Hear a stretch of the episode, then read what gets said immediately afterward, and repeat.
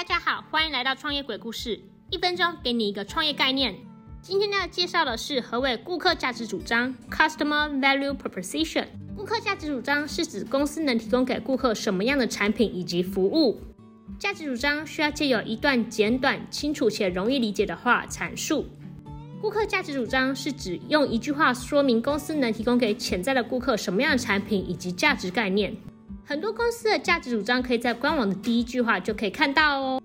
很难理解吗？举个例子来说，最近很夯的 Oatly 燕麦奶的价值主张是 Oatly the original oat drink company。